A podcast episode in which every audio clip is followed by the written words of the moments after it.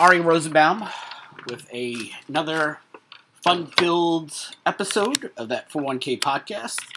Uh, this week's topic, we're going to talk about the pet peeves of being a 401k plan sponsor and what plan sponsors can certainly do about these pet peeves. But of course, first things first, um, we are planning on events live uh, Friday, April the 8th in Phoenix, Arizona.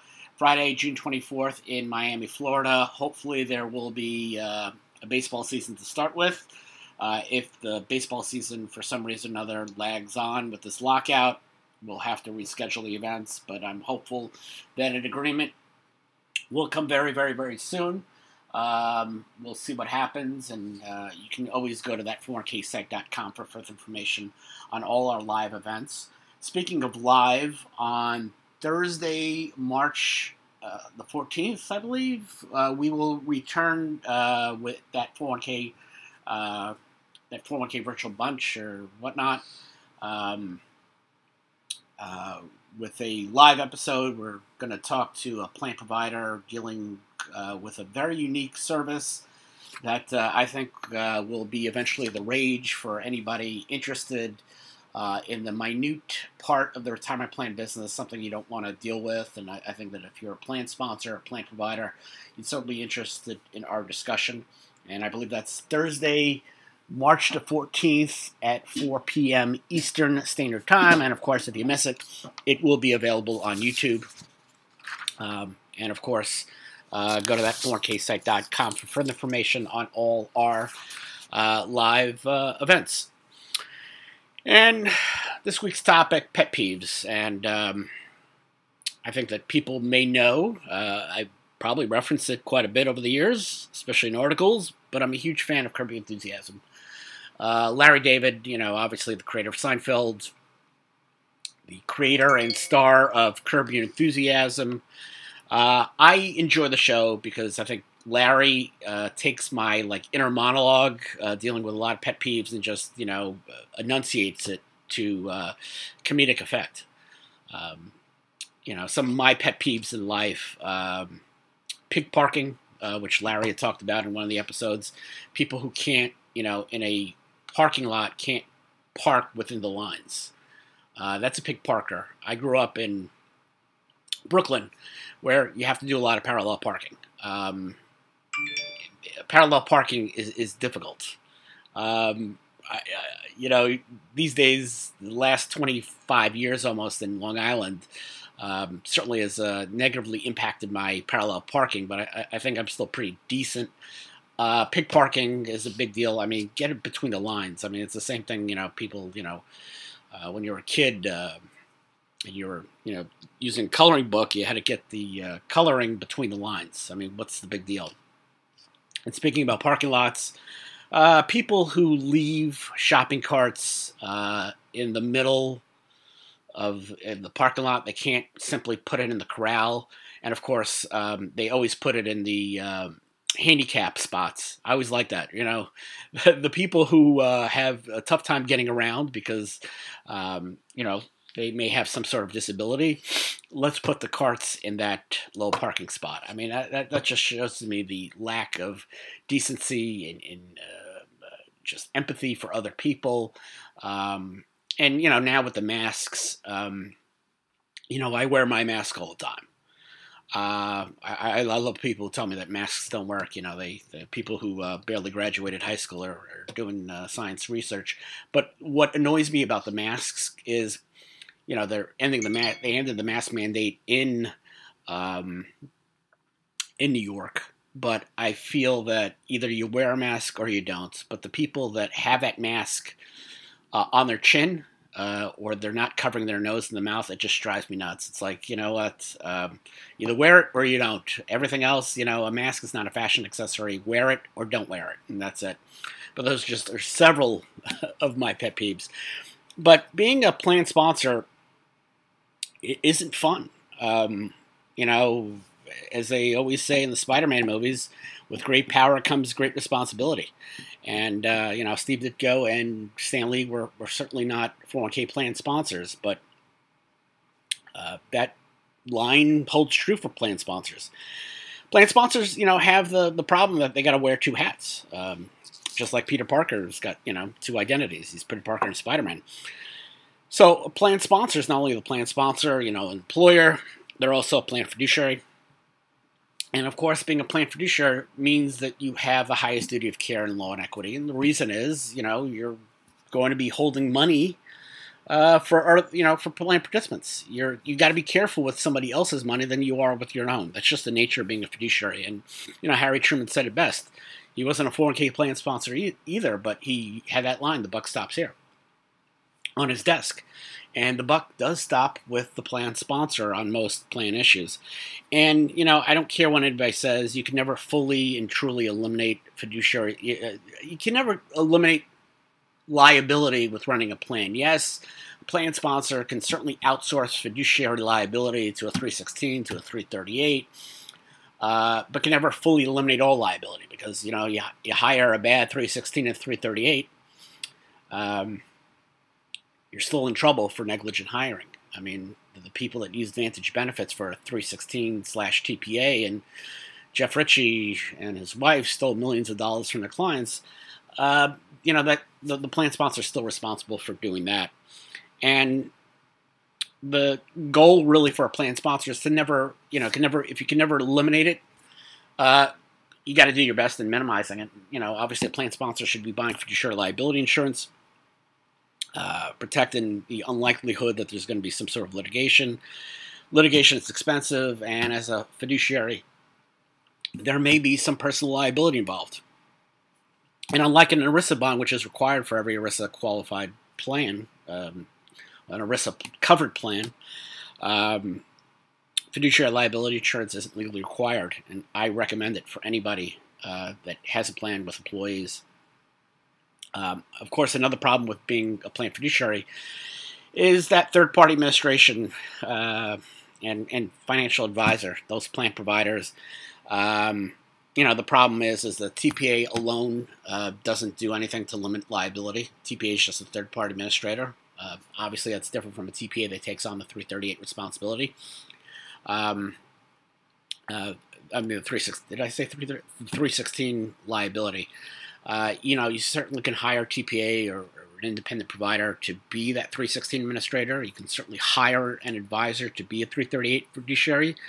Um, they will assume, you know, obviously a portion of the plan by, you know, getting that delegation from the plan sponsor, which of course is different from that 321 co-fiduciary financial advisor arrangement. So, which which is, you know, of no use to discuss because. Um, a plan sponsor will still be responsible for the fiduciary aspect uh, of the in, the conduct of the, the 321 um, fiduciary. So, 338 obviously they assume the liability for the financial component plan. You know, they pick the investments, they educate the plan participants, um, and again, um, like I said, you're still on the hook. You know, plan sponsors still on the hook for hiring them. Um, you know, Vantage benefits. Again, that was a certain situation. Um, I haven't seen any 338s yet who uh, who have broken bad, but you know, eventually that may be the case uh, one day. Uh, of course, one of the great options of minimizing liability for the plan sponsor is to say, you know what, I don't want to be in the plan sponsor business. Why don't I join a pooled employer plan? And a pooled employer plan, for everybody who knows, it's that new multiple employer plan in effect since January 1, 2021, uh, that will allow companies that have no connection to each other to um, have a cooperative in a sense. I always remind it always reminds me of um, out in the New York area, you know, um, in terms of supermarkets, we don't we don't really have that many uh, choices for supermarkets anymore. Uh, but in New York and Long Island area, you got Stop and Shop. Um, you have King Kullen, Stop and Shop and King Kullen almost merged at one point, which would have really killed our choices for supermarkets.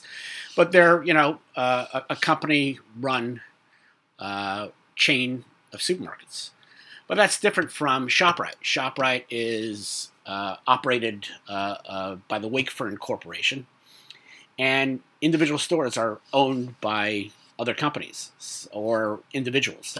So the um, ShopRite that they still have in Plainview.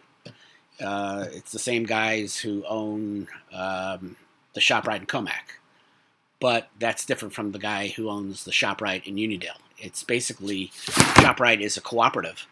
Um, if you own a ShopRite, you own shares of Wakefern, and it's a cooperative that buys products. Uh, uh, you know, it's a collective, and they you know independently operate their stores, but they still have the same branding, they still have the same circulars, the same sales and whatnot, but they're independently owned. So, I compare, I compare a, a PEP to a Shoprite. You know, banding together, smaller people, smaller plans banding together. Uh, and and buying plan services in bulk, kind of like Costco, uh, because you also compare it to Costco. Um, and of course, one of the uh, beauties of the, the pooled employer plan is it takes a lot of the guesswork that we had about uh, MEPs, multiple employer plans, uh, and it has a mechanism for fiduciary liability and, and minimizing it. A pooled employer plan has a pooled plan provider that effectively operates as a 360 administrator of the plan, runs the plan, deals with the day-to-day aspects of the plan, uh, hires the other plan providers. A PEP adopting employer, which a company could be by by by merging in, uh, they're ceding a lot of control, but um, uh, they're ceding a lot of liability that goes with it.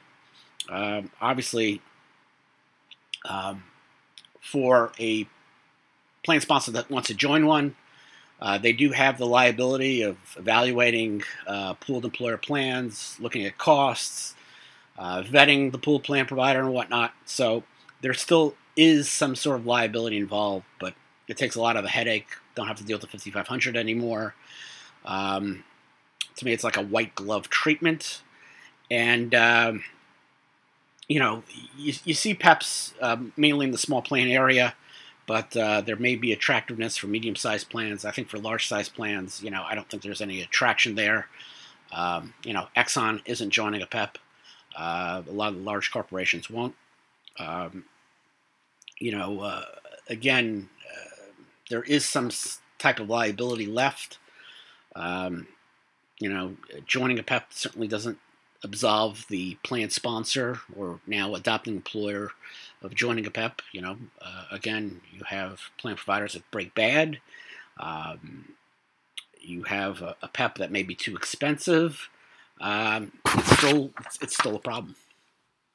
Next on my list, a pet peeve is uh, it's annoying. It's that participant enrollment education meeting, and you know, obviously, I think the biggest misnomer about um, 401k plans is the concept that plan sponsors will not be liable for what plan participants invest in their own account and lose. Um, the problem is, is that plan sponsors don't really understand the significance of ERISA 404C. It's predicated on the part that uh, a plan sponsor wouldn't be held liable for any losses sustained by a plan participant as long as plan participants get enough information to make informed investment decisions. So I always bring up my old law firm's plan, and uh, and I, I, do that this this past Friday, um, I was at the post office in Garden City and I ran into somebody who, who still works at that law firm and I was telling them the, the situation uh, that, you know, I joke about it a lot. Um, and I think I, I, you know, I, it, I, think if you look at, at my, uh, if you look at my, you know, uh, certainly negatives, uh, things that I, I, would, you know, I should fix, but I don't. I, you know, kidding and, and laughing about my experience at, at that law firm. Um, you know, it's part, you know, being ticked off the way I was treated. But now, ever since then, it's the joy that I left that place and that I was always right about how they were and how I kind of predicted their downfall. And you could see that in the writings for the past 12 years. I think originally when I first started, it was more like, you know, I still can't believe they did this to me. And, you know, when you have a certain level of success um, and you had people that doubted you, uh, you know, one of the drawbacks is, that you like to rub it in their face. And, um, you know, I always bring up that law firm 401k plan and the HR director, Pat, because, you know, Pat was involved with making really bad decisions for the 401k plan. You know, she was the one in charge, plan trustee, who didn't hire a financial advisor for 10 years. Um, didn't, you know, have an investment policy statement. Um, you know, had no advisor under the plan, giving participants no education or you know guidance whatsoever. And when it came time to for me to help her fix the plan, she didn't listen to any of my advice. Uh, she didn't keep me in the loop, and uh, you know, it, it, still it still drives me nuts. You know, you're changing the CPA, and you're not letting the one person who knows about the situation. And uh, that that was certainly one of my big pet peeves. Um, you know, and, I, and I, I, will still bring it up because um, I kind of quite honestly say that in the 23 years as an ERISA attorney, I don't think I've been, I don't think I was as embarrassed, purposefully embarrassed by somebody. Um, you know, I just, I just, you know, I think if you ask an expert for an for an opinion, uh, keep them in the loop, even if you don't follow that opinion. And, and I wasn't, and I, I think it was just like arrogance uh, and of course, you know, a couple years later, I discovered that there was a big issue with the plan that I had nothing to do with. Um, I was asked to come in to help them out, and when Pat got wind of it, she made sure that she canceled the meeting. But that's that's neither here nor there. And uh, you know, again, ERISA 44C requires education and information, and um, you know, it's it's you, you, know, plan sponsors really just can't pass up those meetings. Uh, it's important to have these enrollment education meetings. Make sure plan participants know about them. Keep an attendance list, uh, you know, that sort of thing, because it's all about protecting the plan sponsor. Yes, it's nice to give participants enough information to make informed investment decisions. We like that. But more importantly, it keeps the plan sponsors out of trouble. And over the past few months, we've had a choppy stock market. Now, you know, if you listen to some of the experts, uh, it's going to be throughout 2022. Uh, we'll see what happens. Uh, you know, some people say that the market is expensive as it is. There should be a correction.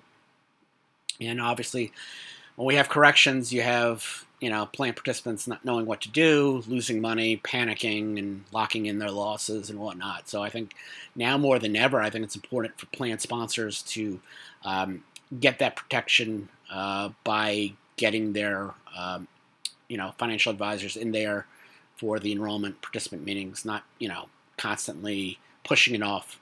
Um, and I always like it tied to the uh, uh, entry date for plan participants. That's why I always like quarterly rather than monthly. Uh, if you have monthly entry dates, uh, does that really mean you need 12 uh, fiduciary meetings uh, for new participants? If you get a lot of new participants in, you might, um, and that's why I don't kind of. That's why I kind of like always kind of like quarterly entry. You know, obviously as as an employee, I would have liked uh, I would have liked monthly, but I'm not an employee for a long time. And speaking of employees, one of the pet peeves is dealing with former employees, and I uh, I will always say that the reason I've never had an employee work for me is because I was an employee once too, and I know that it's kind of impossible to satisfy any employee. Even though I still think to this day I was underpaid uh, and you know wasn't listened to, but that's neither here nor there. Former employees are a great threat to plant sponsors. Plant sponsors don't realize it, uh, but it, it's human nature. Uh, people suddenly uh, get uh, you know get that you know drink that cup of courage when they're no longer within your uh, employment. That's just that's just that's just the fact. That's just the fact. You know, ERISA 404C to me, um, it's a measuring stick uh, of protection. You know, it's not an all or nothing. Um, the more a plan sponsor can provide and, and support plan participants, it's going to offer them a greater uh, liability protection. If you're going to be like my old law firm at Pat and, and do nothing until you know some lowly ERISA associate tells you you're screwing up, um, you're not going to get protection whatsoever. So I think that it's important for plan uh, sponsors to realize that uh, you can't blow off these enrollment meetings whatsoever. Um, former employees. Um, So, sorry for the disruption. You, you get a phone call and you get you lose your train of thought. But going back to former employees, um, I was a former employee. I know what it's like to be aggrieved. and for the plan sponsor, um, being aggrieved, um, you know, being being ticked off at the employer. Um, it could lead to litigation, but more importantly, um, having dealt with two major Department of Labor investigations, uh, they were both at the behest of former plant participants, or actually former employees who believed that they should have been uh, accruing a benefit under a defined benefit plan, even though the plan prop, uh, improperly excluded them by name. Um, I just think it's a it's a complete and utter headache. Uh, in addition, I think that plan sponsors um, should kindly ask uh, former employees to just take the money uh, out of the plan once they terminate employment, especially if they're under the cash out rule. And, um, you know, with the Department of Labor ratcheting up uh, enforcement uh, concerning missing participants, I think it's very, very important for plan sponsors to delineate a process to properly locate participants, uh, former employees who are participants still uh, I call them former participants because you know you are a participant in the plan, but you, are not actually actively participating. Uh, it's important for the plan sponsor to follow up on these former employees um, because you know they have the same ERISA rights as a, as a current employee who's a participant. And uh, plan sponsors have a very good job of forgetting how to follow up these, former employees, and uh, you know, and uh, and if you can't locate them, that creates a, another problem that the DOL is going to be very concerned about and uh, I think that uh, it's uh, you know a headache that can be avoided. Last but not least, uh, you know I get annoyed with the uh, whether it's through email or through the mail or through LinkedIn, plan providers just trying to sell me a service, not you know not interested in developing a relationship. It's because they really don't realize what I do. They don't know I'm you know quote unquote a leading ERISA attorney. So it drives me nuts when somebody's just trying to solicit my business. Um, but because if you're a plan sponsor, uh, you know, the 5500 is readily available, um, you're going to get solicited blindly from plan providers.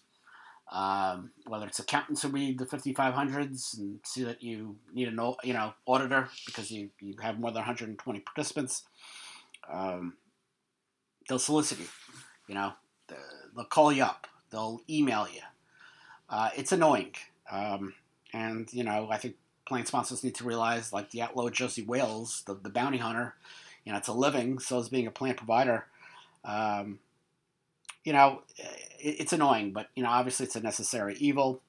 Because it's a necessary evil because um, plan sponsors have a fiduciary duty to review plan providers for both cost and competence. Knowing, knowing that um, competing plan providers as a, you know,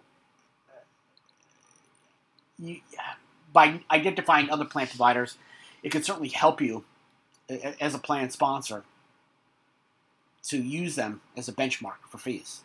Because, you know, a plan sponsor still has that fiduciary duty to do that, and what better way than other plan providers in this business? So, you know, that's why I say they're a necessary evil. Uh, again, you know, it is it is a living, uh, no matter how annoying it is, and know how how much unsuccessful it is.